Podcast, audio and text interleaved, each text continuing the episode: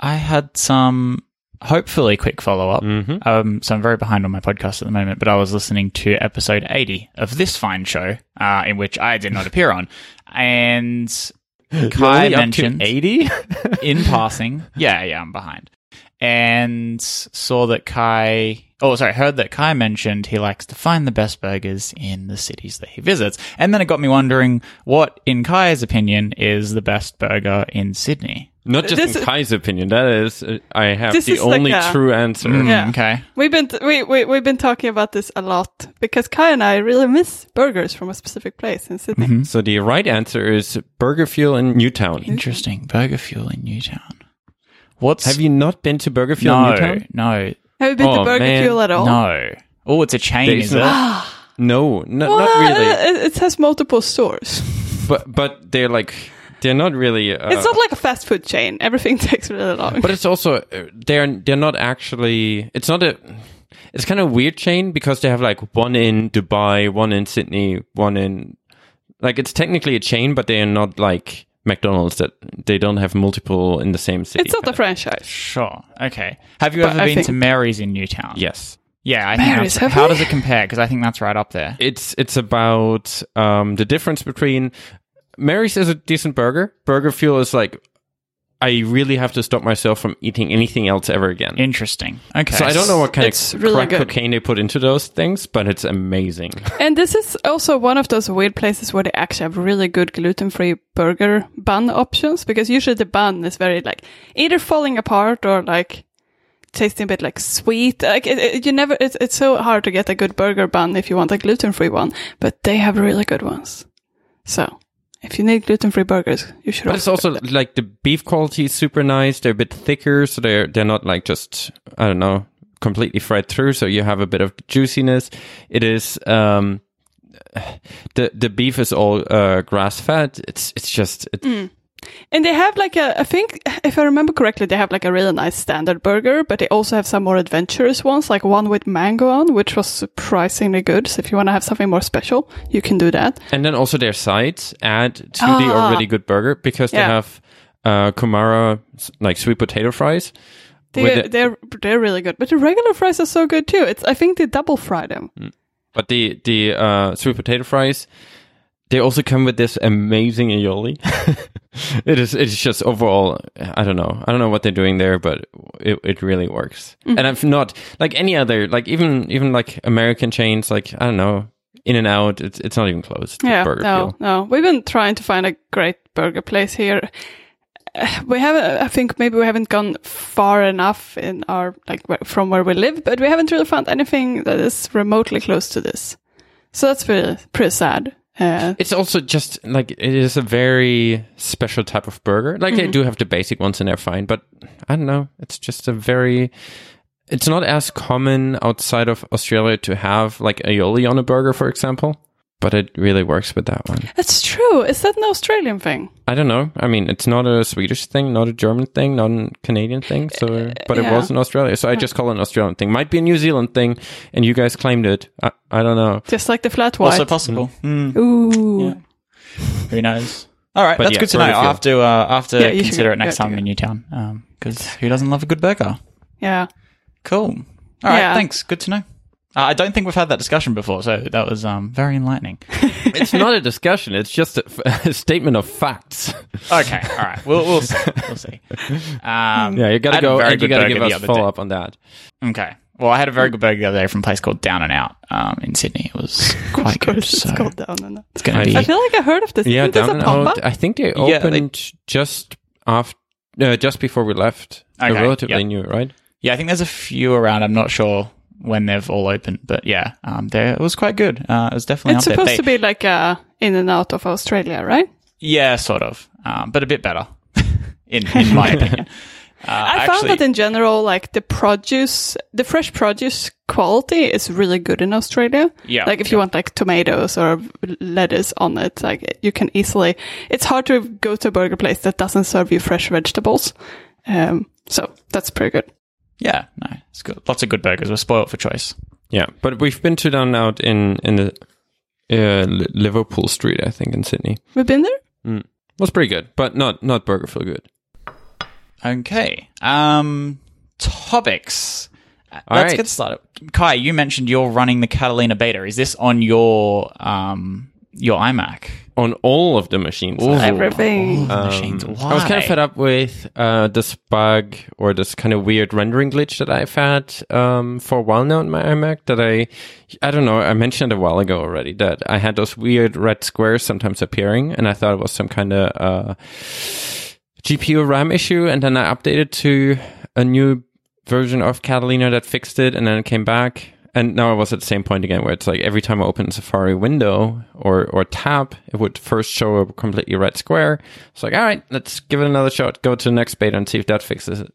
And as of now, it d- did fix it, but who knows? Might have just been an NVRAM reset that happened as part of the update or whatever. So I don't know. I hope it's fixed. I hope it's not hardware because I really don't want to deal with carrying iMac to a store. Or anywhere really. I'm not even that picky. I just don't want to carry You my just want to iMac. carry an iMac? Yeah. Uh, and if I do, I need to do it after we release our our app. So Hmm. I hope this gets me to that point at least. Yeah, Nice. How but about yourself? overall, you haven't really had any problems with this Catalina beta, right? So far, so good. No, Mm. everything's good so far. Um, not as as we mentioned last time. It's not a huge update though. Like there is there's the uh the keyboard thing and the XPC thing, and I think they added in this beta that you get lyrics for your Apple Music. But overall, this is a pretty minor uh, macOS uh, Catalina update. Hmm. So I wouldn't expect a lot to break. It's I mostly expect small bug fixes here and there, and so far seems all right. Yep. Um, exactly. Uh, my experience has been very much the same. That it seems pretty solid. Um, I haven't run into any issues that were not there in previous versions of macOS. Um, but the real advantage, I think, is because it is a bug fix update that you are sort of on the bleeding edge of the bug fixes. Um, it's interesting because the iOS beta has some weird bugs. Um, they're a little bit better as of beta 2, which came out a few days ago uh, while we're recording. Um, but I had in beta 1 a lot of text selection issues. So I know they Oh, made a lot of uh, changes to text selection on iOS in iOS 13, and I guess it's either changing or being redone for this version. That, that is a really good sign because text selection in 13 was always kind of weird. It broke it, like all of my ways I would usually select text, it broke for me. Yeah, yeah. But, but I think isn't that partly because of um, 3D touch being gone? No, no, no, just in general, how the, like, you swipe over words to select them never works Okay. and moving things around. It just, I don't know, it didn't work well for me. Like, there were too many too similar gestures Okay. that would lead it to not work for me anymore. So if that's being touched at all, uh, I think it can only get better. Right. Yep. No, nice. It's good. Um, hopefully by the time the public release is out, uh, everything's sweet. Um, Did you but notice yeah, just- any explicit differences in text selection? Well, I no, because I'm not trying to though. That's the problem. Like I always find the new ones whenever they pop up, it's always an accident, and I don't Mm-hmm. like them. I just want to do my good old like you know double tap to select or double Yep. tap and empty space to select all, and like Mm-hmm. it's just. It's breaking all those kind of things, and I think Mm-hmm. it's just buggy because it will select the wrong word or it will select a sentence that is not whatever I tapped. Like, it does weird things in this beta. Um, Right. but yeah, I don't use any of the new ones, and I, I'm sure they're great. But also, I don't want to be using three fingers to swipe around on my phone to text select. It's it's weird. The It's phone just the screen whole is hand. Yeah, no, it doesn't make any sense. Um, Should have bought the iPhone 11 Pro Max. mm, well, More space for all those fingers. Yeah. So no, I'm not a fan of the new text. Uh, look, I'm sure it's fine. Like if I if I wasn't accustomed to the original or the yeah the original way of doing things, it would probably be fine and probably better even. Um, but I have years worth of iOS muscle memory that I am hoping does not break when they release the next version of iOS. Um, so we'll see. But nothing like that on macOS. macOS seems okay. Have you tried the um, folder sharing since it came back? Nope, I'm a little bit scared. have you? That's it. It is back on uh, beta.icloud.com as well. So you can now create folders or make folders into shared folders again. Okay. And I believe uh, your your Catalina pre folder sharing builds will actually obey to that setting. Nice. So you can try it without having to upgrade all your machines if you want to. If But you want to live on the bleeding edge, uh, probably not in this case, not the bleeding edge of bug fixes, but the bleeding edge of having uh, putting your files into limbo. If you're up for that, uh, beta.icloud.com and make your most important folders shared between whoever you want. Good to know. Maybe maybe just create a test folder and then share that one Don't do what Kai said. um, do you? So you're running Catalina, the Catalina beta on both of your, or on on, on all of your computers, Zach? I have one computer at the moment. Um, Okay. So the answer is yes. Yes, that is right. Um, Okay. Yep. But no, no obvious regression. Anyways, I, I think that's No, pretty no. solid. It seems to. I mean, it seems like some things are probably either held back for later betas, or if we see some kind of announcement in March, maybe there's something interesting in there that they want to talk about when they're actually uh, presenting it. But so far, it seems like a suspiciously minor update, considering that it's a Hmm. point point release. So I think Kai, for, it's it's a, like you, you given your reasons why you decided to upgrade to the beta on your main machine. Um, Zach, why, how comes you're still on, using beta and not just running the latest Catalina build? because I never deleted the profile. And yeah, I mean, I did manually choose to upgrade, um, but the thought process behind not worrying, the, th- the thought process behind not worrying about removing the profile was simply that Catalina and iOS 13 were buggy enough that the betas could only be an improvement on the release. Okay, So, okay, yeah. fair enough. I don't know if that's still a logical thought process, but yeah. I know that Kai has had some issues with his GPU glitches, and other people have reported other type of issues, but I honestly feel like people are giving Catalina a little bit of a hard time. I personally don't think it's too bad to use in any way. I think, yeah, it's frustrating when all of your apps all of a sudden starts to pop up messages saying, allow us to do this, allow us to do this, and not really giving a reason why you should be allowed to do it. Like, that's something that could be nicer, but I, I haven't had any, like, direct bugs myself. But maybe that's because I'm not using it with any, like, external things. I'm, I'm, I'm just using the computer straight up as it is. I don't have a, uh, like, any, I don't use an external keyboard often. I don't use a trackpad. I don't have a big, big machine like Kai's having. It's just a laptop, and maybe maybe I'm just in a unique scenario here. I don't know. Do do you two feel like? But it's also that there are still like there are certain improvements, especially if you are a developer. Um, Yeah. that just outweighed a lot of, for me at least. I mean, it is a bit silly that you get like 12, uh, 12 notifications. Hey, uh, you wanna, the, should this app allow access to the downloads file? And You're like, okay, whatever. and even the, the, the problem isn't that they ask for. uh, I mean, it might be a problem in itself that all of them start to ask for access all of a sudden. But it's just that sometimes it's not really clear why it's Yeah, being yeah. asked and what is happening if I say no at this point. Like those are the type of things. It would be nice if the developers of the apps could have explained why they need access to certain things. Um, yeah. But um, as a developer, just having the metal, like the simulator using the metal renderer for for uh, for any of the iOS simulation simulator stuff is just such a quality of life improvement. As in the t- s- speed of running it. Yeah, like battery life, right? Because it uses your GPU, uh, which which is significantly. Uh, first of all, the experience is way better. Like especially if you have like anything eh, like Apple Maps in your app, it's just significantly faster. But overall, it just feels a lot faster as a simulator, and it uses less uh, less power because it's uh, GPU accelerated now. Um, I feel like that alone is has such an positive impact on on your kind of developer uh, quality of life that it's that alone was worth it for me. And then I mean for Swift UI, you're kind of there's not a lot of options you have to not go to Catalina. But even that, like a lot of those kind of previews are also metal backed and also gain those benefits. So I think that is uh that alone for me outweighed most of the issues that I've had. I mean, I would really like that silly GPU rendering issue to disappear, and I hope that is a software problem, not a hardware problem. Ah, I'm sorry. I just see that Zach has a real time follow up, and now I'm very sad. What? I just read the notes that Zach added here. I'm sorry. I know this is meant to be waiting to the end, but this is yeah, we're meant to, meant to talk about it at the end, but we can Yeah. we can skip to it. Uh, Burger Fuel is closed, permanently What? closed in Newtown, but it looks like it's been replaced with something called Burger Doctor. So I'm not sure how similar this place is, but they both have the same address.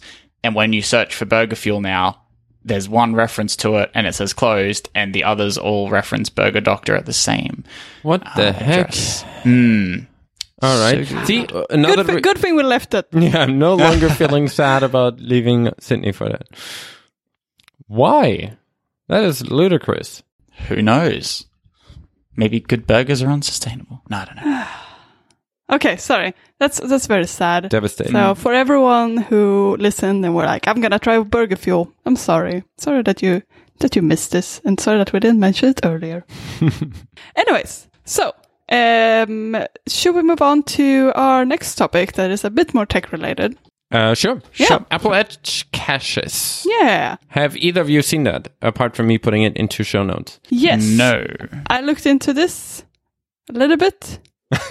um, I don't. Uh, uh, yeah, I'm, I'm still curious to hear why you put this in the show notes. I, I think it's in, an interesting concept, but I don't know when this started to be a thing and why it's a topic in this particular episode. like, why is this important right now? All right, I, I found it interesting for multiple reasons, and uh, see if if any of those reasons apply to to the two of you. First of all, I I think this is the first usage of the dot .apple top level domain. See, this is something I found to be interesting. So, for anyone who's listening, you can either follow the link in the show note or you can go to the URL Apple. No, the URL is cache.edge.apple. Mhm. And this is a top level domain. they- They're using the top level domain .apple here. Mm. And that's cool. Mm. Uh, and I think that's the only public uh, usage of the .apple domain. Um, I don't think there's anything else. I tried some of the obvious ones like apple.apple or www.apple. None of those work, but cache.edge.apple does work. And the other one that I find interesting is, um, I mean, Apple is kind of relying on a lot of their competition in in the uh, cloud delivery mechanisms, right? Apple does a lot more services, and Apple spends a lot of money and time pushing into services. But As in services for like, any things, services, things right? like iCloud, Yeah. photo storage, but also like movie streaming, TV shows, Things that uh, you need games, servers for. App Store, like all of that, right? Yeah. Anything that goes over the wire, which is more and more. Mm-hmm. Um, and what what coincided with the growth of Apple going into services uh, was also the probably the bills that Apple paid to, as far as I know, as of right now, uh, Apple is using services from all their major competitors, like Amazon AWS for some stuff, uh, Google Cloud for some of the stuff, and um, Microsoft Azure for some of the stuff. So as Apple is kind of growing its service business, they also pay more and more money to to their direct competitors uh, in in certain in one one way or another, right? And that's probably something that they're not super excited about. So I wonder if this edge cache, like the idea of an edge cache is that Apple puts machine, puts actual hardware into this uh, data centers of uh, like service providers, like your internet service provider, let's say in Canada would be Telus, that's who we're with.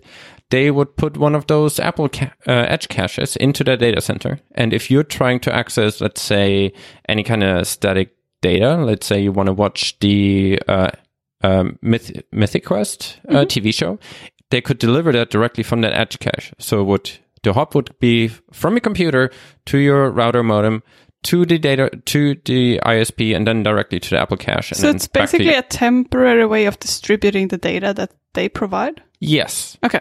It so it's it's not permanently stored there. It's more it's caching it from when someone starts to use it. Is yeah, especially like high demand things, right? So Apple would probably know if the next season of, let's say, um, the morning show is being released, those kind of things would probably move into the cache. Would the same thing happen if you, they are rolling out the next iOS version? Sure. Yeah.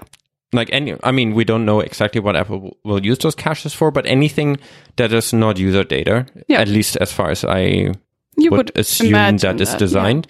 Um, it will be anything that's not user data, so static data like apps, updates. The iCloud would not be a candidate for it then. Mm, Probably not. Yeah. I, I wouldn't. I wouldn't really see how Apple would do that while still maintaining all the security and all the things that they want to do around user data, right?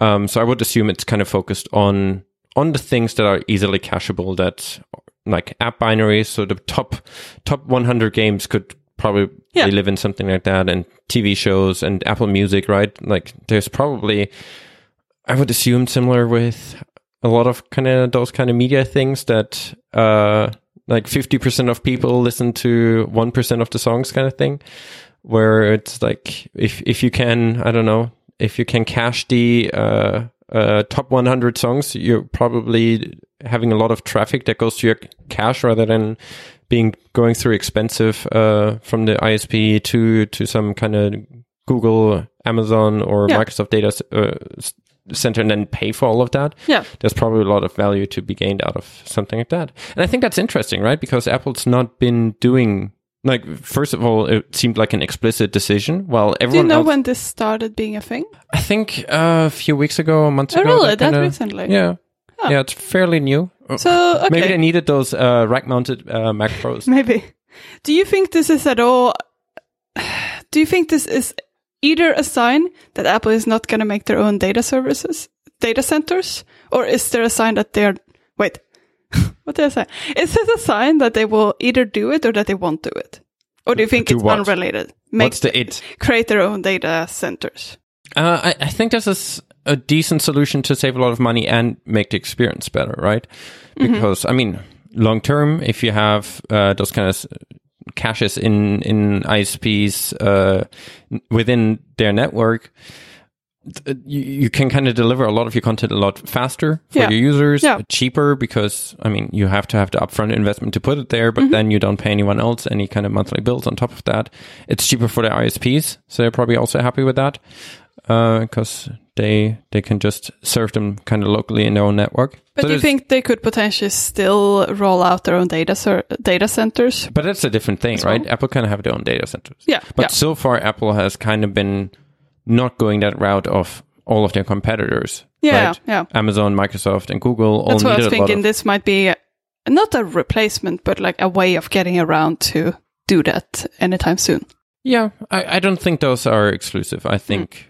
Um, I mean, Google both has data centers and caches. Like Google already has edge caches in in data centers, uh, in within ISP uh, networks. Oh, okay, So Google has both. okay. It's just interesting that Apple's now also going that route and serving uh, specific content. And Uh, did you, from from reading about it on Apple's website, it seems a bit like Apple is not. It's it seems like you need to request to be part of this uh, sort of agreement. It's invitation only. Yeah, yeah. So it sort of seems like you as a um I uh, like an internet service provider, you would have to apply to Apple in order to be part of this program. Do you Mhm. think that's correct? Or do you think it's all like Apple is reaching out to companies to make the deals? I would assume that like the ones that Apple already works with or has connections with, Hmm. that they're like all the bigger ones they're probably talking to, right? They are probably talking to the AT and T's and, and Yeah. in in the US, and they are probably something like Telus in Canada and Telstra in Australia. I, I would assume there to be those kind of people.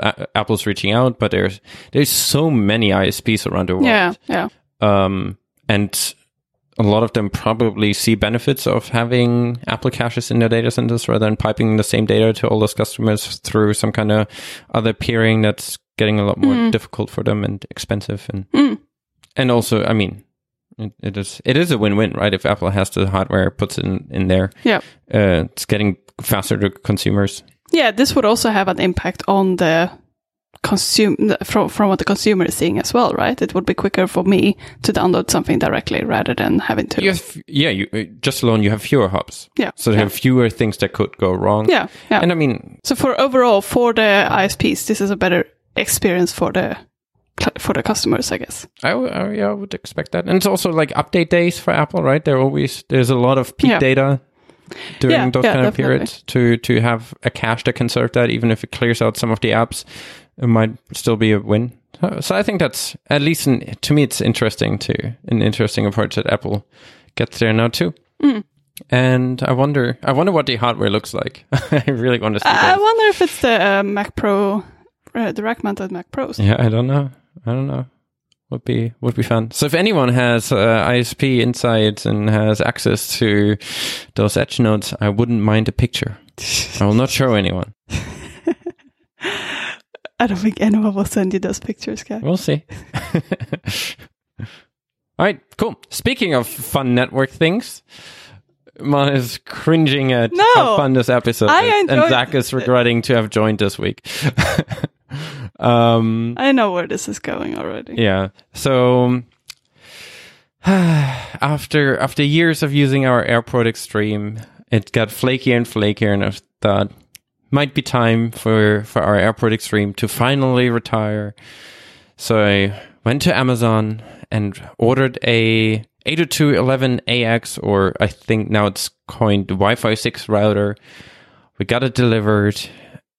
It didn't do IPv6 properly with our provider, and our Wi-Fi uh, throughput was unexpectedly flaky. I was like, oh no. You do sound like you're telling a like a five year old that their favorite pet just died. it, it kind of felt like that. So it's like, what do you do at that point? The normal thing. You order another one.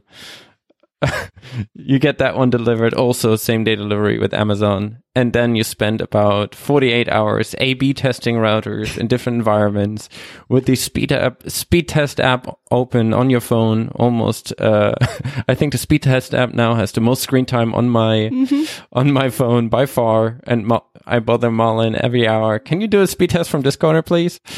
Um, so yeah, I I thought it would be easy, but it turns out routers are still pretty messy. Like hmm. it's there there's a reason I bought the AirPort Extreme, and I regret that Apple left that space even more because it's actually surprisingly difficult to find a router that behaves r- correctly, being able to steer the bands correctly. Because sometimes my phone seems to fall back to the 2.4 gigahertz band. And then has terrible speeds before it realizes that there's also a 5 gigahertz one that it should connect to it, which would get way better speeds. And it's super inconsistent in what it connects to. Um, I don't want to split up the SSIDs to a 2.4 gigahertz and a 5 gigahertz because that's no way to live. So, um, as as you could probably expect, I am now already I already added a third router to my wish list that I'll probably uh, try out next week. So this this might be an ongoing so this will be a saga that you all can follow along.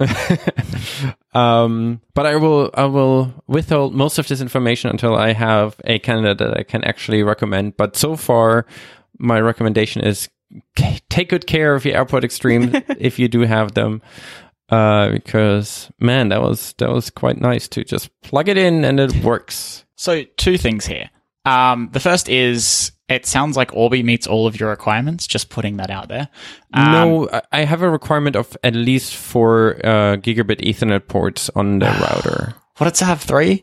The Orbi has yeah one WAN like one for you, where your network comes in, and Yeah. then two other ones. But that's Only two, too too little okay. because we have four All devices, right, or rather four places that we want gigabits uh, Ethernet to go to. The second thing is you mentioned 2.4 gigahertz and 5 gigahertz network. Do you need a 2.4 gigahertz network at all? Uh, it appears like our vacuum cleaner is doing 2.4 gigahertz only. Of course, there's always that one thing. That one Yep. thing you can't connect. Could Yeah. you buy a new vacuum cleaner? I think there's a reason that like a vacuum cleaner doesn't need a crazy amount of throughput, no, right? but No. it would then- prefer the range, yeah. That's exactly it. So you get a better range with 2.4, so it's defaulting to 2.4, which is the right decision. And most But routers it's will not do like 2.4. your and 5. apartment is massive. You would have 5 gigahertz coverage everywhere. Like, yeah, would You know. would a vacuum cleaner support five gigahertz? And that's No, the no, no. question, I guess. Oh, yeah. No, Sounds like it, it doesn't. appears like there's no way to force Like I've it. never seen that one jumping to the 5 gigahertz Okay. uh, band, so I assume I was just it's thinking if only five gigahertz is available, it would pick it I wouldn't. I wouldn't think so, but yeah, I, I I I agree. We would have had five gigahertz coverage throughout the entire place, but yeah, that vacuum cleaner is not playing nicely with that. It appears. But yeah, I I is think there? Is, have you looked into? Like, have you looked at eBay or something to see if anyone is still buying, selling the old? I don't want to buy those either. There's a reason that I want to upgrade this. Also, I mean, in general, Apple did still do uh, like security updates, but it is Yeah. definitely Yeah. not It would be the nice greatest have idea to have uh, like uh, end of life, end of support network Yeah. hardware at home. So it would be nice to have something that still gets updates every now and then. Yeah, That's why I'm going through kind of the major. Like I tried a uh, Netgear uh, router, the um, a TP-Link, and the next one will be an Asus. And I mean, they're all they're all kind of weird. They're all like super fast gaming router, and they all have like super flashy colors and like red stripes. And tries to look like a Ferrari. I don't need a router to look like a Ferrari. I need a router that can that's what properly we have the Ferrari for. yeah. I, I want a router that can probably obtain an IPv6 address from our uh, provider and then do proper proper Wi-Fi and and network delivery throughout our home. I I don't need it to look crazy or do weird built-in game ping improvement VPNs, which I don't even understand how that would work. Why would a strange VPN Oh, uh, what? improve your gaming experience? Wait, what? Uh, They have some weird, I don't know what they're calling it, but some of them have really strange features that I'm most, usually you can just turn them all off, but I don't want any of that. I just want, ideally I want an, uh, one that supports Wi-Fi 6, not because we have a crazy amount of Wi-Fi 6 devices, but because, um, those are new, so they get the. I, I assume they will get the longest lifetime, and I didn't really want to worry about this again. I mean, we've had the AirPort Extreme for let me say, years? yeah, Almost. I mean, maybe seven or eight or something like that. Whenever the the kind of tower looking uh, AirPort Extreme came out, and I, I'm okay with that. I don't need to upgrade my Wi-Fi uh, router Yeah. setup every every few years. But it's nice to have years. something that is still being supported. Yeah, especially something that supports like Wi-Fi six because your iPhone 11 does support Wi-Fi six already. So it's kind of nice considering that most of the devices we'll buy in the near future will probably be Wi-Fi six. So it's probably nice to have. I, I just assumed it would be a nice uh, idea to buy a Wi-Fi six router, but Uh, Sorry, maybe is IP- IPv6 and Wi-Fi 6 the same thing? no, no, no. IPv6 is just different uh, IP address. So Mm, yeah. IPv4 versus IPv6. Yes. Um, but Wi-Fi 6 is just a renamed. You know how all the Wi-Fi standards used to have an 802.11 name, so they like I don't know, like your your MacBook, for example, supports 802.11 AC, which is kind of the faster faster Wi-Fi standard. Yeah, before that, we had 802.11n. Before that, Draft N, and then uh, B and G, and all the other ones. But no one knew what it was, and it was kind of confusing. And most people, like realistically, no one Yep. most people didn't know what, what they were buying. Okay. So the Wi-Fi Alliance decided to rename uh, the. I, I spent way too much time looking into this. Um, to rename all the uh, Wi-Fi naming. Uh, the, they renamed all the standards. So now the new one that used to be called 802.11ax is now called Wi-Fi 6 Okay. then what your MacBook has has been rebranded or renamed t- for, to Wi-Fi 5. oh, okay. And then Okay. there's also Wi-Fi 4, which is the generation before. And it makes it a lot easier because Yeah. Wi-Fi 6 is the, the kind of new shiny one. Mm-hmm. Um, and then the next one, probably, most likely, fingers crossed, will be called Wi-Fi 7. And it's a lot easier to just keep up going in so, numbers. and, from this naming scheme, the um, AirPort Extreme would have been Wi-Fi 5? Yeah, Wi-Fi Okay. 5. And uh, you, the iPhone 11 Pro is the first iPhone that supports Wi-Fi 6. Okay.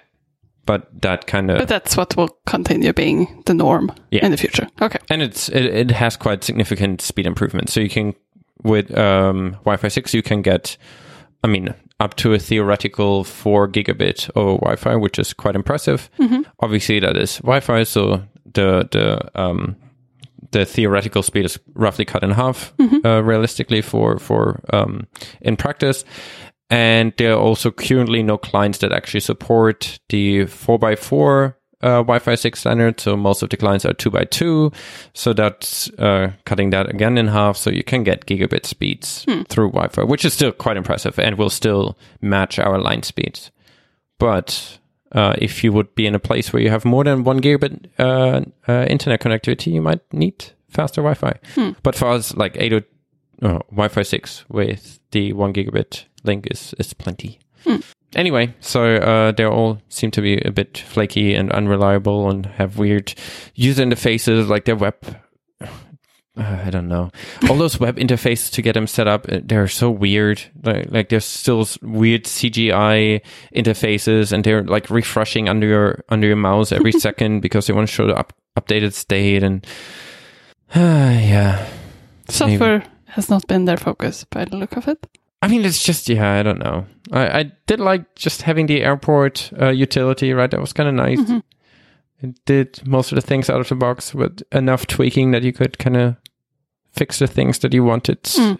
specific for your uh, setup. Sort of like most Apple products, I guess. Mm, yeah. yeah, Just gotta keep on keep on looking, keep on trying them out. yeah. So I wonder if we should just go for Wi-Fi five one, like one of the top top of the line Wi-Fi five that will just work workhorse for a little bit and then update when we actually need to. We'll see.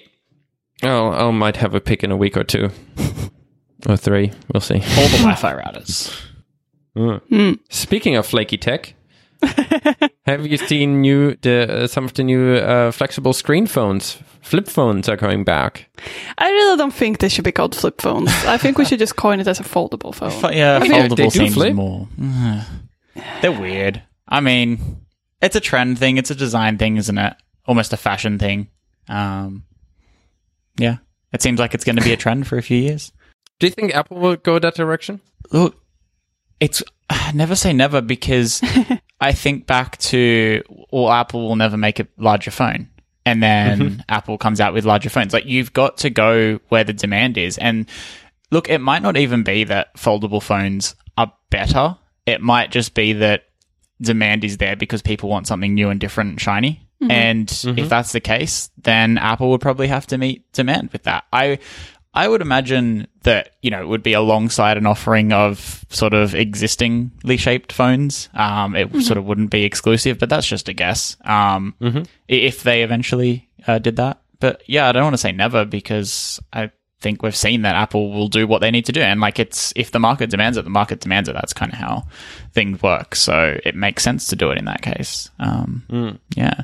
I mean, you've been wanting a small phone for you want been wanting to get back to the smaller phone for a real Yes. long time. Zach, could you would you buy something like this if Apple would make it? But they're like the foldable phones. My understanding is they're still quite thick. Then, like that's the trade-off. Is Yeah. that yes, they can be smaller when they're folded up, um, but you you fold them and they're they're massive. Um, you know, sort of thick and heavy. So I don't know if it really solves that problem. But it's also for me the the fully extended part is the part that is too big to me. Like I don't care how big the thing is in my pocket. I'm I'm fortunate enough to have like pants with large pockets, right? So I, I can fit, I could fit an uh, iPhone 11 Pro Max in, in my pocket. That's okay. I don't need it to be flipped to then be, or, or like folded to be smaller. My problem is when you unfold it, it's still a monster that where you can't reach the corners. Okay, so And the problem just- is more the feeling when you're holding it, not when you're actually carrying it. Yeah, because for me, a lot of those kind of technology things, I mean, they're all more for how your input is better, right? The mm-hmm. iPhone revolutionized smartphone input, not output. Like we've had phones with screens before, mm-hmm. but input, like multi-touch was what made this a special device. Mm-hmm. So input to me is way more important than output, especially for a mobile device. But input becomes harder when the size of the thing is so big that my my physical dimensions of my hand no longer be able to reach all the parts that are required for input. And we do have some things like the swipe back gestures to navigate through through like navigation stacks and like the home home mm-hmm. indicator where you can swipe up. Those kind of things do kind of try to deal with the fact that phones are too big for hands now. Mm. But that's that to me is the problem. It's the input factor, not the how do I store it in my in my pants or in my you know. Yeah. So to me, that that as long as we're not getting, I mean, there's also different things. Maybe for a tablet, that's more interesting to me, where you like have a smaller tablet that could then potentially fit in a pocket, and then you unfold and you have a tablet-sized device. That that I see might be, and that was Samsung's first approach, right? Um, but f- as far as flip phones, it's interesting, but it seems to not be. And I mean, I'm I'm too sensitive to scratches. I wouldn't want to have another phone with a with a plastic screen, right? Yeah, I mean, uh, but the the latest one from Samsung hasn't been plastic though. That one was actually glass. Or depends what's the on- technically? uh, What's the definition? There, there's there are technically glass glass parts in that screen assembly. okay, but yeah, because but it's still, I mean, it's still flexible. So I assume. So what actually happens is that they have multiple layers, right? You have Mm-hmm. the OLED in the bottom, then you have um, over that you, because OLED can't be exposed to to to air, right? So you have your kind of film over that. Mm-hmm. Then you have the glass part, which is uh, like Actual it's a super thin kind of glass component type thing. Okay. And on top of that, you have a they call it protective layer, which is just a still part of the display assembly because you can't remove it. Okay. Um, that is plastic. So what would it feel like? Because I heard many, I heard some reviewers It's saying that it. Because I heard, touch uh, plastic. I heard some reviewers saying that it feels more like glass this time. Is that It might be better plastic, but the top Okay. layer is, Top layer is on still top of plastic. the glass type material is, is still plastic. Okay, so what's the benefit of even putting glass in between then? Good question. Good question. It might feel a bit more sturdy when you touch it. Yeah, because maybe. there It's, is- I mean, it's heavier. It's more resistance, I guess. Yeah, it might not bend in as much as you swipe over it. Mhm. It might be that. It might pull straighter. Like Yeah. after it folds, maybe the crease is less, but you still your finger still glides over plastic. Yeah. which is not the worst feeling in the world, but it's definitely you feel a difference of sliding over plastic Yeah. and glass, and it just scratches like crazy. Yeah, yeah, th- that's what I'm concerned about as well. And it doesn't really seem like it's closing perfectly either. I think there's still a little bit of Yeah. a gap there. So if you get anything in between there, it's going to scratch, uh, like, double scratch your phone, basically.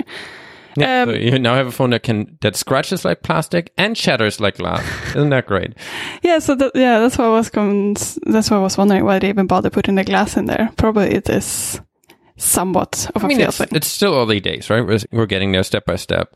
So, uh, um, yeah. Samsung has a tendency of releasing things when they're f- physically possible, Yeah. not when they're Yeah. ready for, That's for the thing. users. I think if this is something that Apple would ever make, I think they would wait for it to, to be a great experience. I think that's in general what Apple has done in the past. They try to make something that's really good, even if it might not be the first one in its in its space. So I'd rather rather have them wait a bit longer for it. And I don't feel like I'm uh, really in need for a foldable phone, but it's obviously interesting to see when like new things are being tried tried out. So I think just for the sake of seeing where it can go, sure, it's an interesting experience experiment.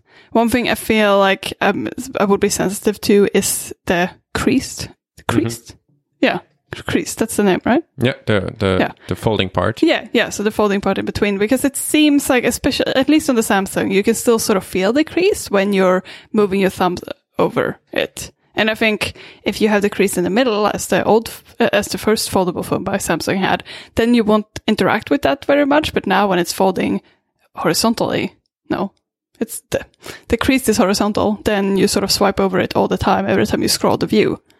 Yeah. So- I mean, it's very clear that this is not.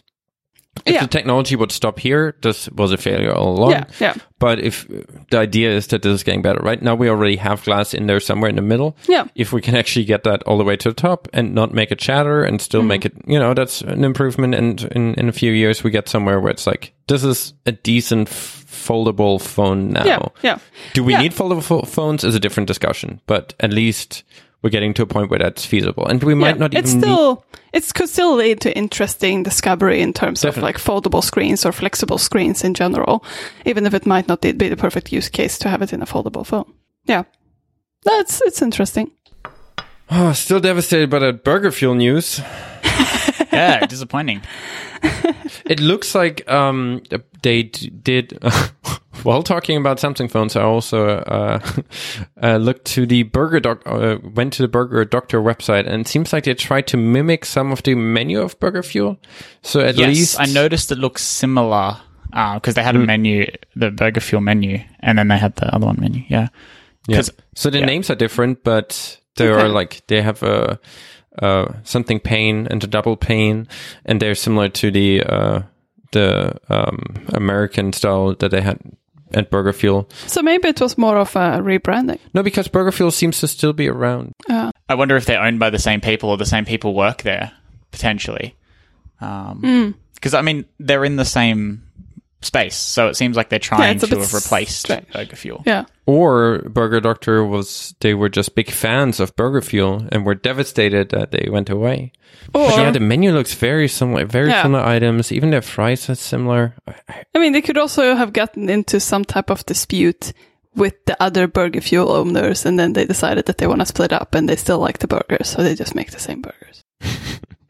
Yeah, I'd be curious. So we we you need should go there, Zach, and report back. Yeah, yeah. Probably will. It's yeah. it's it's Yeah. unfortunate that you don't have to uh, before and after. That would have been more indicative of because now you might go there and you're saying, oh, they're terrible. But I, my recommendation is the uh, without having been to this particular venue, but its its predecessor, double painkiller would be my recommendation because it Sounds weird. Is matches the closest to the amazing burger that they had at Burger. What is that? A double cheeseburger? A double grass-fed Aussie beef, double melted cheddar, long cut pickles, uh, Dijon mustard, relish, and aioli. Hmm. Yep. All right, cool. Design. Yeah, so you wrote this in the show notes for last episode, Kai. Mm-hmm. and I remember you saying what it would be about, Mhm. and I thought that sounded interesting. Um, so this is, c- could you still refresh our listeners on what you want to talk about? and totally not you who who remembers every single Uh, word that yeah. I. Um, yeah, it was just considering that we're kind of coming to a state of like most of our app is now at a state where it's it's usable. Uh, we're still like making sure all the invoicing stuff is working. So in the in the test build that we are preparing at the moment, invoicing will be disabled just to make sure we're not we we have everything working nicely before people uh, try that. Um, but we're kind of getting to a point where it's like more about let's let's create app icons and let's create um like the website and those kind of things, right? So we're in a different part of design where it's like all the things kind of need to come together. But I also think, um, I mean, we have also done, we, we, we also been designing the app throughout the development mm-hmm. process. And I think since it's only the two of us, Kai, we have been very flexible in that. But I think even when we have been working in bigger teams, we always like to work, even if we have a dedicated design team, we work, we, we, we both like to mm-hmm. work very closely to the designers. Um, but I just think it's interesting to talk about like the different states of a product and the different focuses you put on mm-hmm. design and the different ways of getting to design. Because I think, um, what I really like with SwiftUI, which I think I mentioned before, is that you can sort of prototype the design at the same time as you're making your actual app. You don't necessarily have to, like, you, you can prototype some layouts. It's a lot easier than like laying something out in the storyboard because you can move a button from one side to another without having to reset all of your auto layout constraints. It's quite easy to just play around with the, w- with the UX of the app. Um, but now I feel like we're at a different state, like you're saying, Kai. Like we have to sort of To, to get that, everything one more thing. Yeah. I almost feel like Swift UI is a pretty good prototyping tool, right? Mm-hmm. Because we often design. We we talked about that multiple times and from multiple angles, but we kind of design the the the all the way down the view hierarchy, like the the smallest Yeah, part, and yeah. design that and kind of playing around with it. And then we are presenting in in whatever kind of presentation mode we want, which is kind of unique for Swift UI. So it's often that we're kind of laying out those views in Swift UI as we're designing them. Mm-hmm. Because we're like, all right, first of all, I mean, there are multiple angles there, right? Not everything that you could design, you could necessarily implement in Swift UI. So there's definitely a, we're more limited here kind Mm. Yeah, of factor yeah. to that, right? So we didn't want to go all crazy in, in Figma designing our, the most ideal UI that we could uh, dream of and then realize, wait, this is really, really difficult to implement. Mm-hmm. And considering that it was our first serious Mac app that we started working on, there were also certain things where it's like, it was quite nice to have Swift UI's behavior kind of guide us on how should a Mac app work, right? Yeah. So I'm just like, wait, how does this work? And it, it lays out certain things in a specific way. I'm like, mm-hmm. oh, all right, that makes sense. Like forms, where you have like a date picker, where you have the label to the left and then the picker to the right, and all of the labels on the left are kind of uh, indented by the same amount, but Yeah. but uh, trailing aligned. Those kind of things it does for you, which is kind of nice to to to kind of get you there without having you having to think too much about where where should those be, how should those be laid out but then also just the the ability of being able to present those views anywhere? I mean that's kind of what a prototyping tool is for right? You just describe what you kind of want to see. So you put all all those elements in in whatever place you want and you kind of arrange them nicely. And it kind of felt redundant to have a tool to do that and then have a tool that feels kind of similar in a lot of ways to mm-hmm. do it again. Yeah, yeah. so I think Swift UI there also kind of replaced the prototyping tool for us and the design tool, but that was more by necessity than than choice, right? Yeah, yeah. Yeah, and I think if I would lay something out using UIKit and storyboards, I think I would benefit a bit more from using something like Figma and prototyping things beforehand because I found that that allows you to think a bit freer and you don't have to, like, in order to prototype something using UIKit, you have to, it's quite a lot of boilerplate code you have to set up for it to work sometimes. Mm-hmm. So that's why I, I think th- the process is just very different depending on what you build in the app in, in the end. I think that hasn't been the case before. Like even if you design an iOS app and then you like things out in code versus like things out in storyboard, you can like it's a similar type of design process. I think often you benefited from still having like a prototype before before starting to implement it, uh, because I sometimes feel like um, uh, uh, if I'm if I'm not really sure what I want to do, it's very quickly to lay it out in Figma because I can just try things out, and I feel and like you don't have that's to worry about the UI data, right? You, Yeah, yeah. That's a nice thing. In prototyping Yeah. tools, you don't have to worry about the data flow. Yeah, and I feel like that's what Swift UI gives you a lot, and you can easily also play around with what data you want to display in the in the UI, and I found it to be really nice. Um, yeah, but I don't think that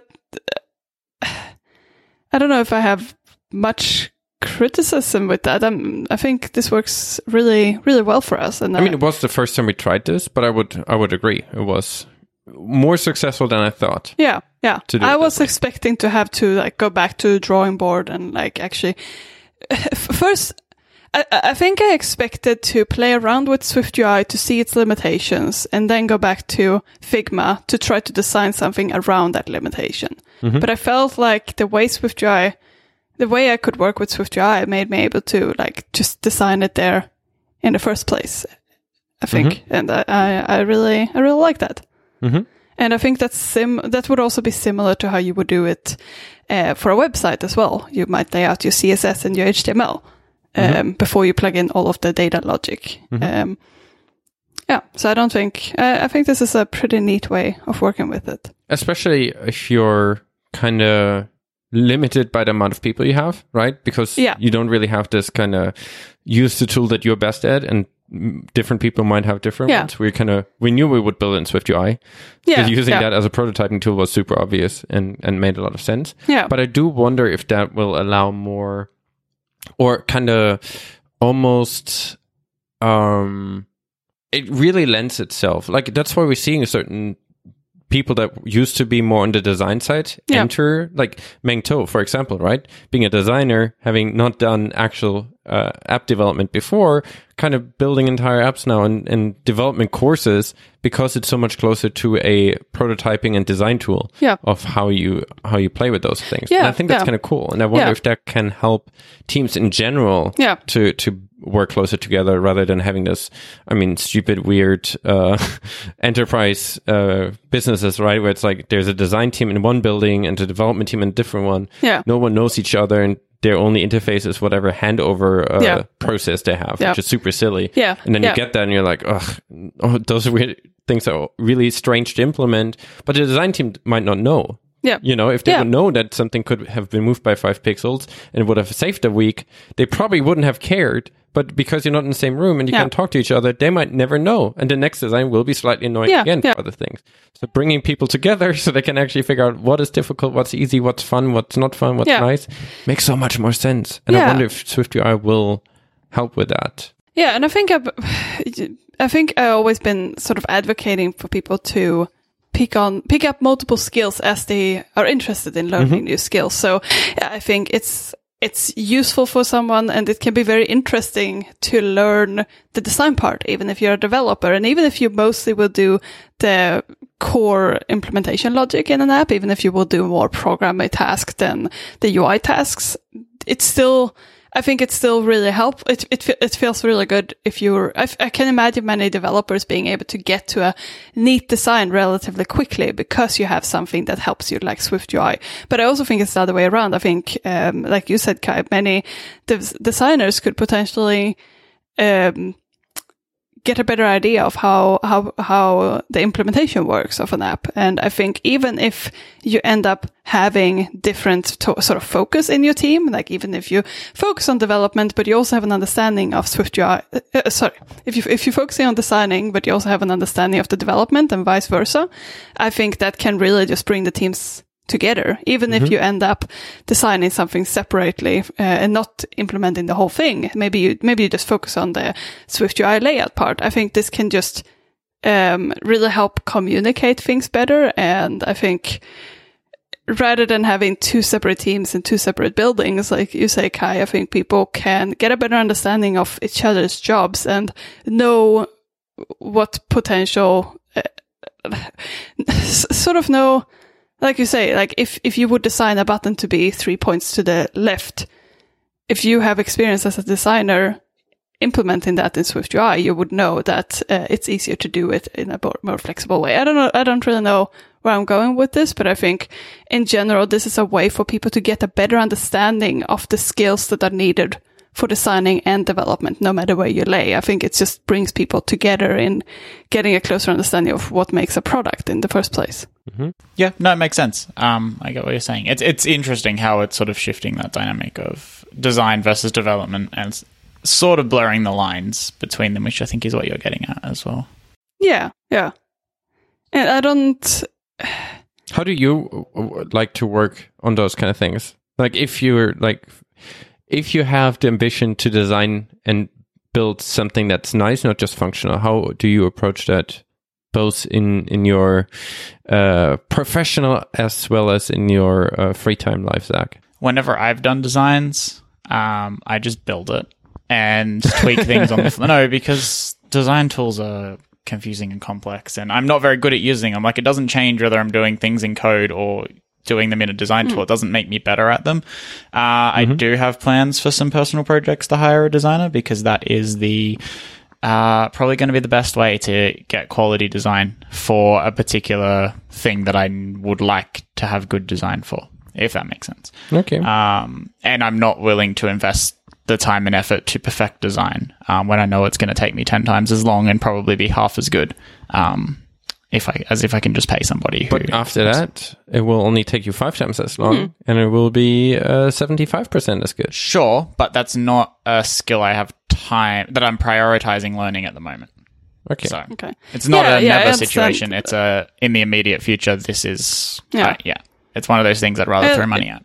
Yeah, I understand that everyone has different constraints, but I do think if you just have a little bit of time to like set yourself into that world and just understand like how the design process works, even if you end up hiring someone, I think it's at least, it's still good for you to have the experience with the tools and sort of, it just helps for communication. So if I need a certain asset exported to me, I can ask whoever is able to export that to me to do it in a certain way because I know what I what I need and what tools they have. So I think understanding the other person's tools is is really useful. Even if I mean, even uh, you you might not be as good of a designer as someone you would pay to do it, but at least getting a similar similar knowledge in the area that you will hire the person in can be really useful. I think. But also don't underestimate the adding another person's adding another person means you have to convey what you're trying to achieve. You then have to talk about multiple iterations of design and where it should go, then certain usability things that you probably have in mind. So you might save a lot of time on the design part, but the overall time might still be similar, just that you're not gaining the same this, you're still learning a different skill, right? Communicating in, in those kind of environments is still uh, uh, making you grow a, a specific skill set. But And, uh, and that's it's not fine in this case because the ultimate result will be better design than if I'd put in those same hours to designing something myself. Um, Yeah. But yeah, anyway, it's not a that's my philosophy forever. It's that's my philosophy for now. Um, yeah. But like, Yeah, yeah, yeah, different no, I priorities, I, guess, um, given time available. But overall, I, I would always like, I think the approach of like starting somewhere and like, especially if you don't want to hire someone or, or if you're not working with someone who's, who's like, yep, I'm, I'm fine with design. The, the approach of just doing something first, because if you have taste, you will design something and you are unhappy. That's a really good state to be in because that means, you know, sometimes you see on the App Store even, you see apps and you're like, holy smokes. like th- this should barely make it past app review. And th- th- th- there are sometimes larger companies where you're like, did they have no one with taste there? Probably they, they just had 20 people making decision together and that's the outcome of it. Um, but it's like if you if you're at a point in your design designer uh, slice of your of your person uh, life where you're looking at something that you've designed and you're unhappy with it, that's really good because that means your taste is ahead of your ability. Yeah. It's it's really hard when it's the other way around. if you're like looking at something that's terrible and you're like, oh, perfect.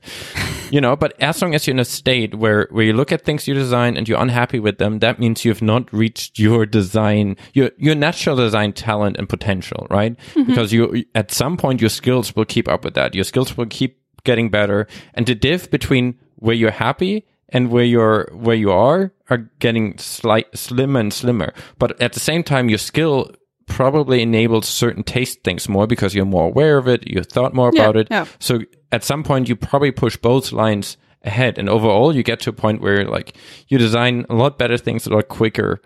And I think that is always a good good indicator that you probably have more design talent than you might expect. Because i see that a lot especially in developers. They're like i'm a developer. I don't i i don't uh i'm not a designer. I can't do the design. And then there's a design review and they have a lot of good points that they're making. And that's not you know that's those points are still coming from a design mindset because the design mindset might be it's about user experience or are you Yeah. actually solving a problem that that makes sense to solve all of those are design decisions And I think many people who are uh, specifically mobile developers, they they tend to be quite versed in the human interface guidelines and sort of know what feels natural on the device that like on iOS or on Android.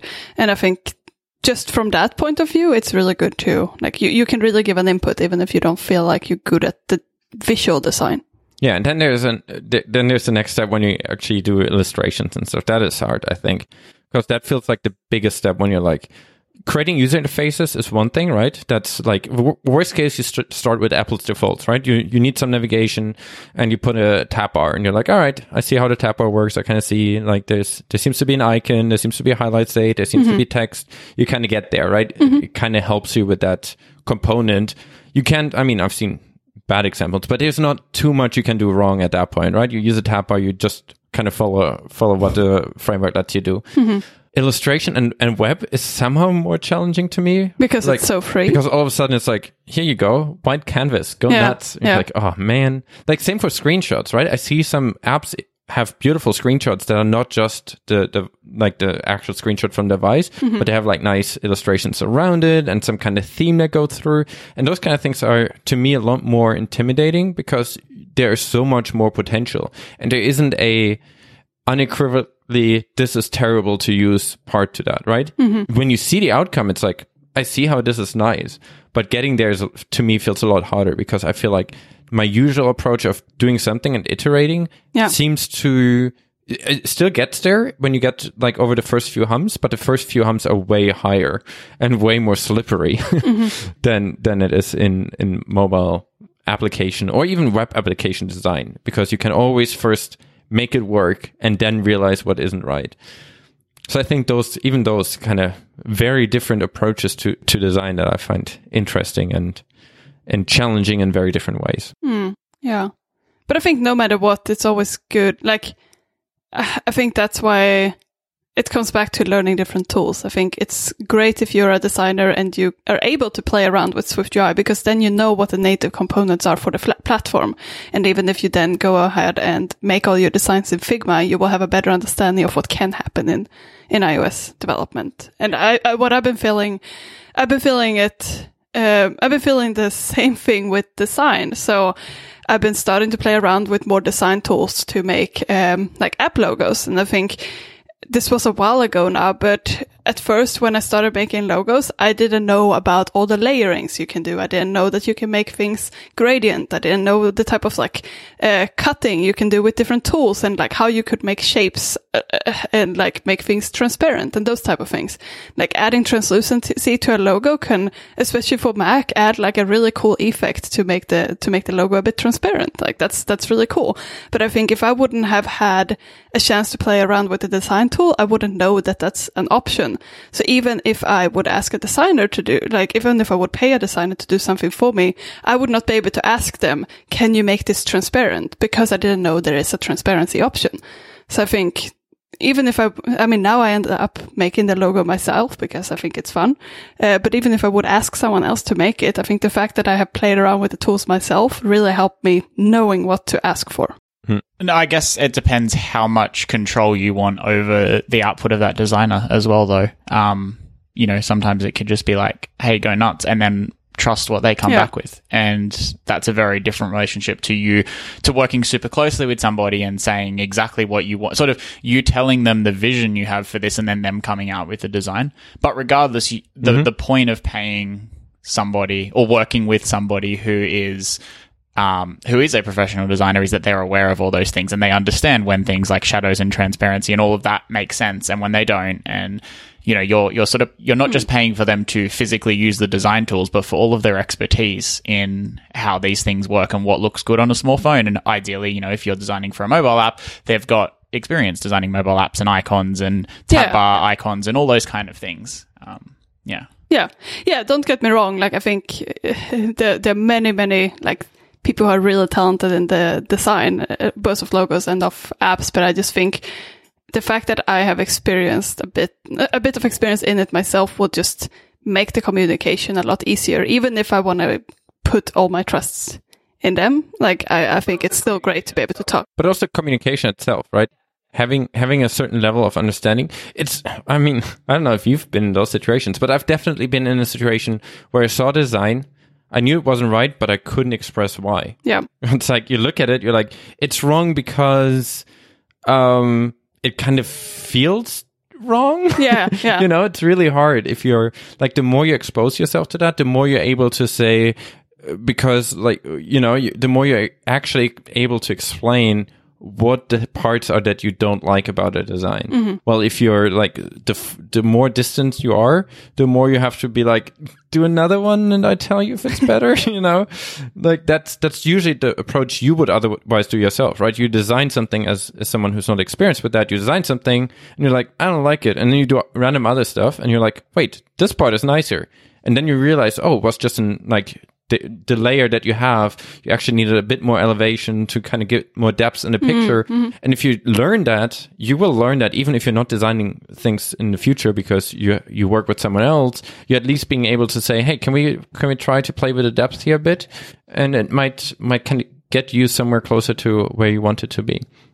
And I think even that alone, like communication is is a good skill. Like it's always good to have a little bit of information about what you're often having to communicate. It's like same thing in, in management, right? You wouldn't want in your tech you, if you have a manager in your team, you want for a development team, you wouldn't want that person not to understand the technology or have a tech understanding of what you're working on because all of a sudden it's like you have to talk to like a three year old every time you're explaining something Ouch.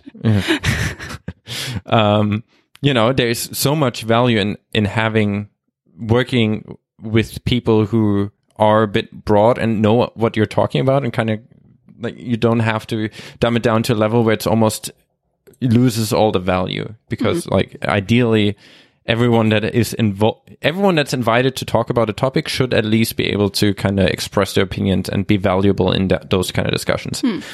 otherwise they maybe shouldn't be part of those discussions Good thing you whispered. yeah.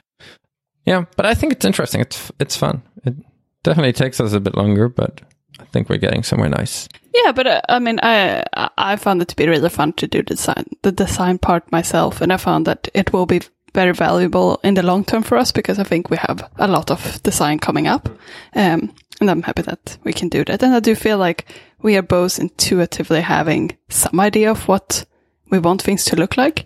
Um, so that's Yeah, we have good taste. I, I was my, that was my humble way of saying we have good taste. Um, but yes, I think I think that's really really beneficial. Of course, that means we take some time away from the development work, but I also really like mixing up the type of work I'm doing. Um, so yeah, I Mm-hmm. But really it's also fun. Like even um, pair programming with designer and, and developer with Swift UI, those kind of things are actually kind of what got me like in the beginning I was kind of disappointed with some stuff with Swift UI, especially the maturity on macOS, right? But as as I experiment more with it and I, I kind of know the the pitfalls and kind of know my way around them better, I see more of the things that are potentially positive in the future. And hmm. pair programming, you know, I've done that a lot before in, in development with the designer sitting next to me, going through some design iterations in storyboards or however you lay out your code. And there was a lot of value in that, I think. It's hmm. often that, like, having in general two people working on something together can sometimes lead to a better result. But I think that was a good way of kind of bringing multiple disciplines like design and development together because storyboards is a very, it's still a very logical setup, right? You have to know all your constraints and your hugging priorities and your layout prior- and all of that. So it is definitely kind of a tendency of the developer uh, uh, responsibilities, I- I'll say. Um, but it was still visual, and I think that was a really nice gap of lending itself to work cross discipline. And I think Swift UI just makes that exponentially easier because you see the results a lot easier. The results you see are actually the direct output of the the layout you're describing rather than storyboard where you're like running it and all of a sudden a whole bunch of stuff breaks.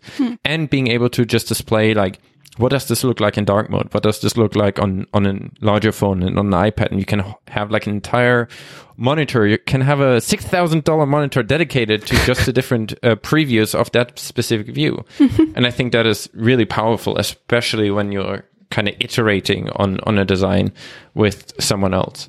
Yeah, the diff- the the interesting thing about that is I've never found storyboards good for that quick iteration thing. Um, because even though yes, you can sort of see how things are laid out, you don't really get a sense for how things look. Like I've always found it really difficult to know where to set um, properties and things like that on storyboards, like what belongs in the storyboard and what belongs in code. And then you have all these different states which are handled by the code and can't be reflected mm-hmm. in the storyboard until you run the application. It's just this really confusing mess. And I know that storyboards were sort of meant to solve that problem of like visual UI, but they never really got there. And Swift UI is sort of it sort of does solve that and being able to have multiple previews and you can preview in different states or in different modes like dark mode and things like that different screen size like it's it's kind of cool um, And also Yeah, being able to problem a bit provide sample data with your preview makes that just exponentially more powerful, right? Yep. Because with storyboards, you often you had to design it for one state, and then had all your modifications on that state in code for if the data is coming slightly different or if you're missing certain elements. And you had to make sure to then set I don't know those labels to nil. But you know the storyboard would provide it a text, but then you have to set it to nil if if your actual data doesn't mm-hmm. have it, and Yeah. a whole bunch of your Yeah. layout things are being juggled around. With Swift UI, you just give a different data set. You're like, this one mm. is a time entry that has an end date. This one is one that doesn't have an end date, and all of a sudden you represent one that's running and one that's uh, already stopped. Hmm. You know what I was thinking about Swift UI? Um, and it wouldn't be perfect. It wouldn't be perfect, but like, you know how sometimes you have screens in your application and it might be like an onboarding mm-hmm. screen or an informational screen or something, and you have screenshots of other screens in your apps for like demo mm-hmm. purposes. You could mm-hmm. probably do something with Swift UI, and I haven't tried this, and I think you'd run into like some issues with text size and things like that. But if you had an almost like real sized preview, you could probably use a Swift UI view with like mock data, and it saves having to bundle images in your app that you have to update when you do a new version design changes. Instead, it's just rendering that view each time. Um, I know it's not perfect, and yeah, would require some modification, but I was thinking about that earlier this week, and it would make it a little bit easier, and then also has the nice advantage. I've of, actually done that like not having to worry about updating, but pre-Swift UI once. bundle smaller.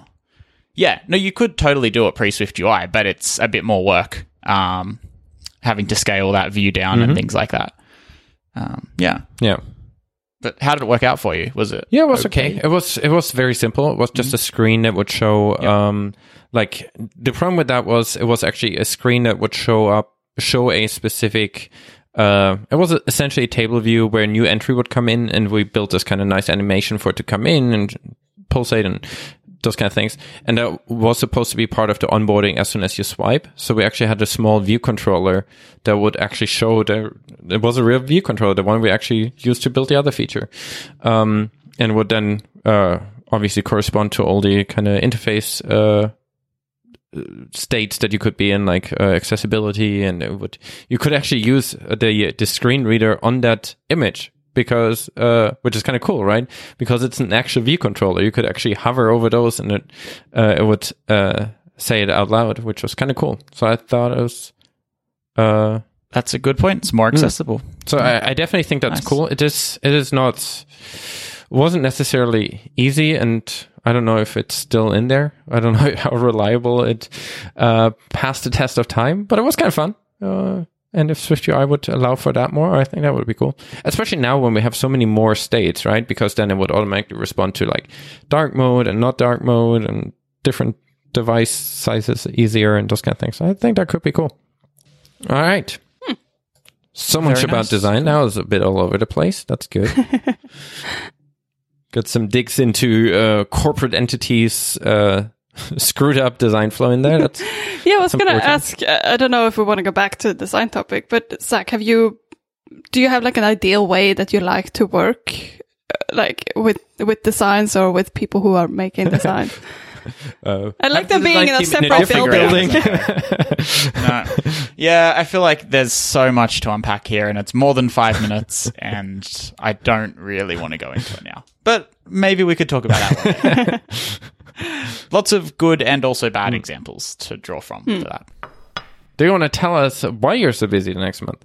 Ah, sure. Um, so some news I might have to, st- well, I probably, I know, I will be stepping away from podcasts for the next few weeks. Um, most likely starting next week. Um, and then definitely for the three weeks following, uh, because I'm doing some travel. Um, so I'm starting a new contract, and as part of this, I found out very recently that I'm required to go away for a couple of weeks, uh, which is very exciting. Uh, I'm going to Europe, which is really cool. Um, yeah, flights have now been booked, so it's uh, it feels like it's happening. Uh, I only found out like two days ago. It's great, three days ago. Um, but yeah, so that's happening, and obviously, while uh, away for two weeks and three weekends, um, it's not going to be feasible to record.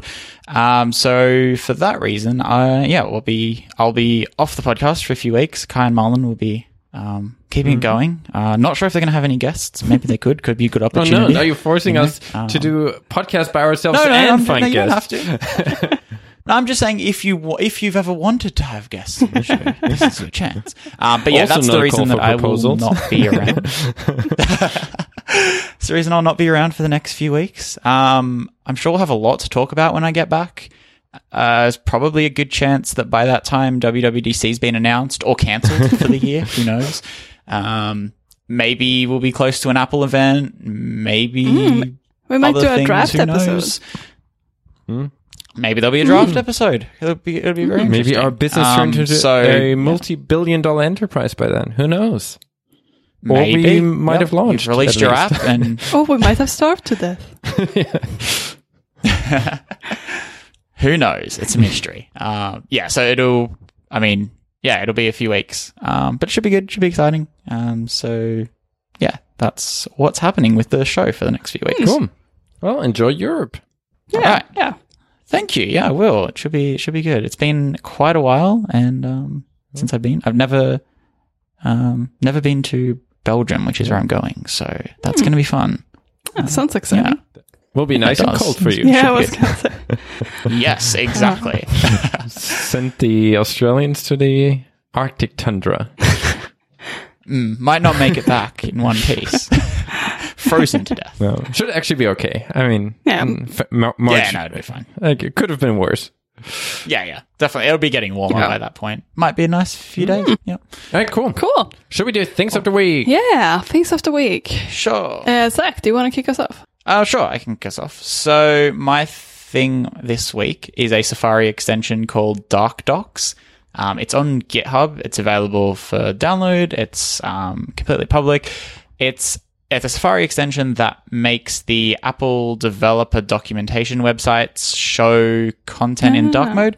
Um, I know there's a few Safari extensions that do try to do this across the web. Um, I'm not using them because I think for a project that is trying to do it across the web, there's going to be lots of weird, funky things. You can't sort of cover every case in that type of um, dark mode extension, but I'll happily use it for like a very specific use case. So something like this is only focused on the Apple developer website, so there's more of a chance that um, it's got all the cases covered. And I've been using it for a few weeks. It's quite nice when your Mac's in dark mode and you go to like a, a documentation page on developer.apple.com. The background's dark, the text is light. Um, nice on the eyes, especially you know if you've got your dark mode Xcode and your dark mode other things on your Mac, um, to not sort of have this glaring white um, background for a documentation page. Um, so yeah, it's been it's been a couple of weeks, um, and it, it's a pretty cool extension. It's simple in the sense that you know it's only one one website that it caters to, but it seems to be doing a very good job, um, and it's quite nice because because it is often that you know, be working at night or something, and the only light part of my screen is like the Stack Overflow window behind or the developer documentation window behind. And so this is just one less case where um, a, a common website that I've got open is uh, does have a light background when the rest of the Mac is is dark. Cool. And as we all know, I'm quite a fan of dark mode. So Speaking of uh, of Safari related things, by the way, I'm back to Google. I I abandoned my DuckDuckGo. why did experiment. you? Why did you do this? We, we thought you would make it this time. I was I was rooting for you. Oh well, Tell it, me. it lasted quite a while, but yeah, back to back to Google. What made you switch? Uh, it seems to be mostly speed to things. Speed? Like speed of picking up on things. Like when I look for something like something specific that uh, might be related to a new Xcode beta Mm-hmm. in Google. Um, it feels like Google's a lot quicker at picking it up than DuckDuckGo was, and Google found a lot As more in, in terms of like indexing what's available? Yeah, like I would, I would look for some arbitrary new thing, and Google would find me a tweet from someone who worked on that feature, while DuckDuckGo would not know that that tweet exists yet. And it's not that I couldn't have searched Twitter; I just didn't think of that information to be on Twitter. Yeah, yeah. and and Google takes care of that for me. So yeah, I I'm I switch back to it's. I, I still stand with that. DuckDuckGo is the came a long way since I tried last, but yeah, not not enough to to last just yet. Um, I keep it there f- on my iPhone for now, just because I do more things that are kind of in that domain space where I felt like it let me down on my Mac. So my iPhone stays on DuckDuckGo, uh, and my Mac is back to Google for now. Okay. I guess this is technically follow up, but well, Makes who's going to sense. sue us? also, not a call for a proposal. Cool. What's your pick though, Kai? Yes. Um, but what do you think of this weekend? Um, do you want to go first, Malin? Sure. Um, so my thing this week is a game that is pretty old by now, but I started picking it up again uh, a few weeks ago. It's uh, Desert Golfing, which I feel like many people have heard of. It's uh, so it feels like an infinite golf game. Um, you you have this very random um, sort of looking uh, desert. Surprise, surprise, that you have to shoot a ball, golf ball through. So you have to shoot a golf ball into like a golf hole. Um, and you should do it within as few tries as possible. And it's pretty, it's pretty, um, all of the levels are pretty random. Um, they have like strange hills and strange shapes. Sometimes there's a bit of water. Um, usually not though. It's very much just a desert that you're playing golf in. Don't spoil it, Malin. People might have been uh, excited for some. scenery Well, change. there, there's still more scenery change to come. I'm Oh, not, no- not another spoiler. Jesus. Anyways, um, it, it- I think it's a really good game to play while um doing like while I'm listening to a podcast or something, um, something similar. Um, just because I found that it's um it's nice to listen to a podcast, but also um do something with my hands at the same time. I sometimes do the dishes or make food in rare scenarios. Um, but I think playing a game and listening to podcasts. We have, a, we have a machine for that. I'm emptying the dishwasher, okay? Okay. don't, don't sell me short here. I barely cook, but I I can say that I'm doing something with the dishes. um, but when I'm not doing this, um, Doing the dishes means putting food on the dishes and eating from them, right? So if I'm not, uh, I feel like we're going off topic. Let's get back to the game. Uh, it's a great game to, um, yeah, just play for. Like, it's a pretty relaxing game. It can be a bit challenging from time to time, um, but it's also it's also very. It doesn't expect you to do a hole in one on every single uh, hole. So I think But it's it very forgiving you, as well. also really it does, it does, and it's so satisfying when you do because the levels are very. They don't. It doesn't seem like you should be able to do a hole in one, and if you make it, it's very satisfying. And it's also nice. It's it feels almost like an infinite game. I know it's technically not, but you can play it for years before you reach the end. So if you're someone who's just comfortable finding a type of hand activity they like and want to stick with it for a very long time, uh, um, I, I'm good at at explaining those kind of things. Um, that is it's a good game because sometimes I run into something that I really enjoy, hmm. but then it just feels like I'm getting stuck always at the same amount of people in mini motorways or mini metro. And it just kind of feels like at some point I'm like, yeah, it's it's just it doesn't feel satisfying anymore because you have no progression. It feels like you're always dying at the same part. And desert golfing is you can play it for years and you usually make progress hmm. for years. It's quite nice. Yeah. I wonder if it's a bit like knitting a scarf. It's like that type of hand motion. Like you just continue doing it. Sometimes something. Thing. It's not. Uh, no, that's probably not the same. In in one of those activities, you have a scarf in the end, and the other one, you have nothing. Maybe I should pick up knitting instead. Feels a bit more productive. Uh, or doing the dishes. I, my pick is I don't really know how to say this. Chineasy, Chineasy. It is a an application that helps you learn Mandarin Chinese, and I've picked that up lately. Um, uh, because I thought we really need another thing to do. So I thought, hey, learning Chinese might be easy. Um, so, uh, do you want to do this pick uh, in? Do you want to do the rest of the episode in in in Mandarin? No, I don't want to confuse all the listeners. Okay. Um, okay. So I pick it this week, and then next week we can just all do do it in in Mandarin Chinese. Okay. Um, and I've I tried multiple times to kind of get into learning Chinese, and it never really worked for me. This one is very, it's a very visual way of learning uh, Chinese, which I think is, it kind of matches a lot more with me because a lot of the, the written part is kind of, it has some symbolic meaning, right? They're like specific characters that kind of come from a specific uh, symbol that they want. Uh, I mean, sometimes you can still see where it comes from. Sometimes it's a bit more abstract now. So, um, do you actually? Um, is there?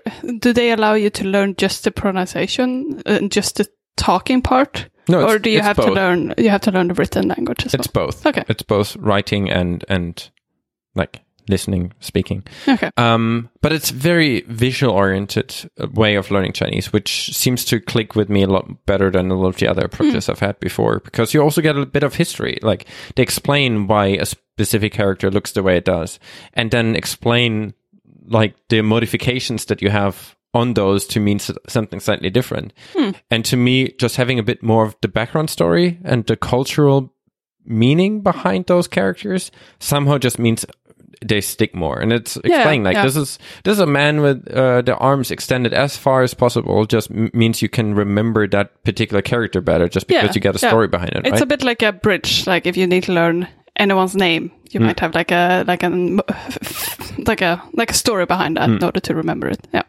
yeah and and yeah i i think this this uh, app just did that really well um, it is not expensive. It's it's free to get started. They do have a premium that's somewhere around four dollar, four or five dollars per month. It's not terrible, but you can get pretty far with free. I don't actually. Okay.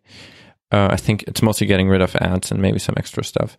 But yeah, it's it's it's really good way. I mean, there are a lot of ways of a lot of apps out there to learn languages. This one is very focused on Chinese, and considering that Chinese is very like for me learning Chinese is very different from learning French, mm-hmm. for example. I think it's kind of good to have an app that's kind of designed for that, and I I enjoy that quite a lot. So if anyone else struggles with other ones and is interested in learning some Mandarin Chinese, this might be uh, an interesting, at least an interesting app to try in the different ones that you might want to try before you settle on one. Hmm. Cool. cool. Yeah, now I want to learn it too. I should have known it. Hmm like you said, we don't have enough to do. So mm. cool, awesome. I think that's a show. Mm. Still sad about Burger Fuel.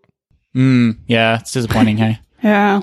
I mean, it'll live on. You don't even know what you're missing. That's even worse. You might. yeah, well, I was excited to try it. That's why I wanted your recommendation. There's also another one that I quite like. I don't remember what that one's called. Do you remember the one on the corner next to Ah, in Glebkai. Ah, the one that chipped my tooth? No, don't go there. Yeah, it was one they time. They put rocks in there, bro. It was one time. well, I don't need my tooth to be chipped more than once to be annoyed about them. Okay. So no, no recommendation. But they still have Burger Fuel in the US. Uh, Which odd, parts of the US? Oddly enough, in Indiana. Well, how much is a flight to Indiana? um, I don't know. I don't know why Indiana, but if if you happen to be in Indiana, there is a Burger Fuel there, so that in uh Indianapolis, so that might be an option, mm-hmm. or in uh, Saudi Arabia. So and those are the Emir- only two other places. It's New Zealand, United Arab Emirates, Saudi Arabia, Iraq, or US. I feel like for us, the most, despite me not having any plans of going to Indiana anytime soon, still seems like the most uh, likely destination for us. Mm. Let's see. Maybe there is something we want to do in Indiana. Cool. All right. Cool. Talk to you after you hopefully survived your uh, Euro trip. Yeah, your cold Euro trip. Yes, hopefully. Hopefully. Mm, should be good. Yeah. and hope you learned some French. Yeah. It's a bit too late for that, I think. All right. Good luck. Should Be fun. Mm, Thanks. Awesome. See you. Bye-bye. Bye. Bye.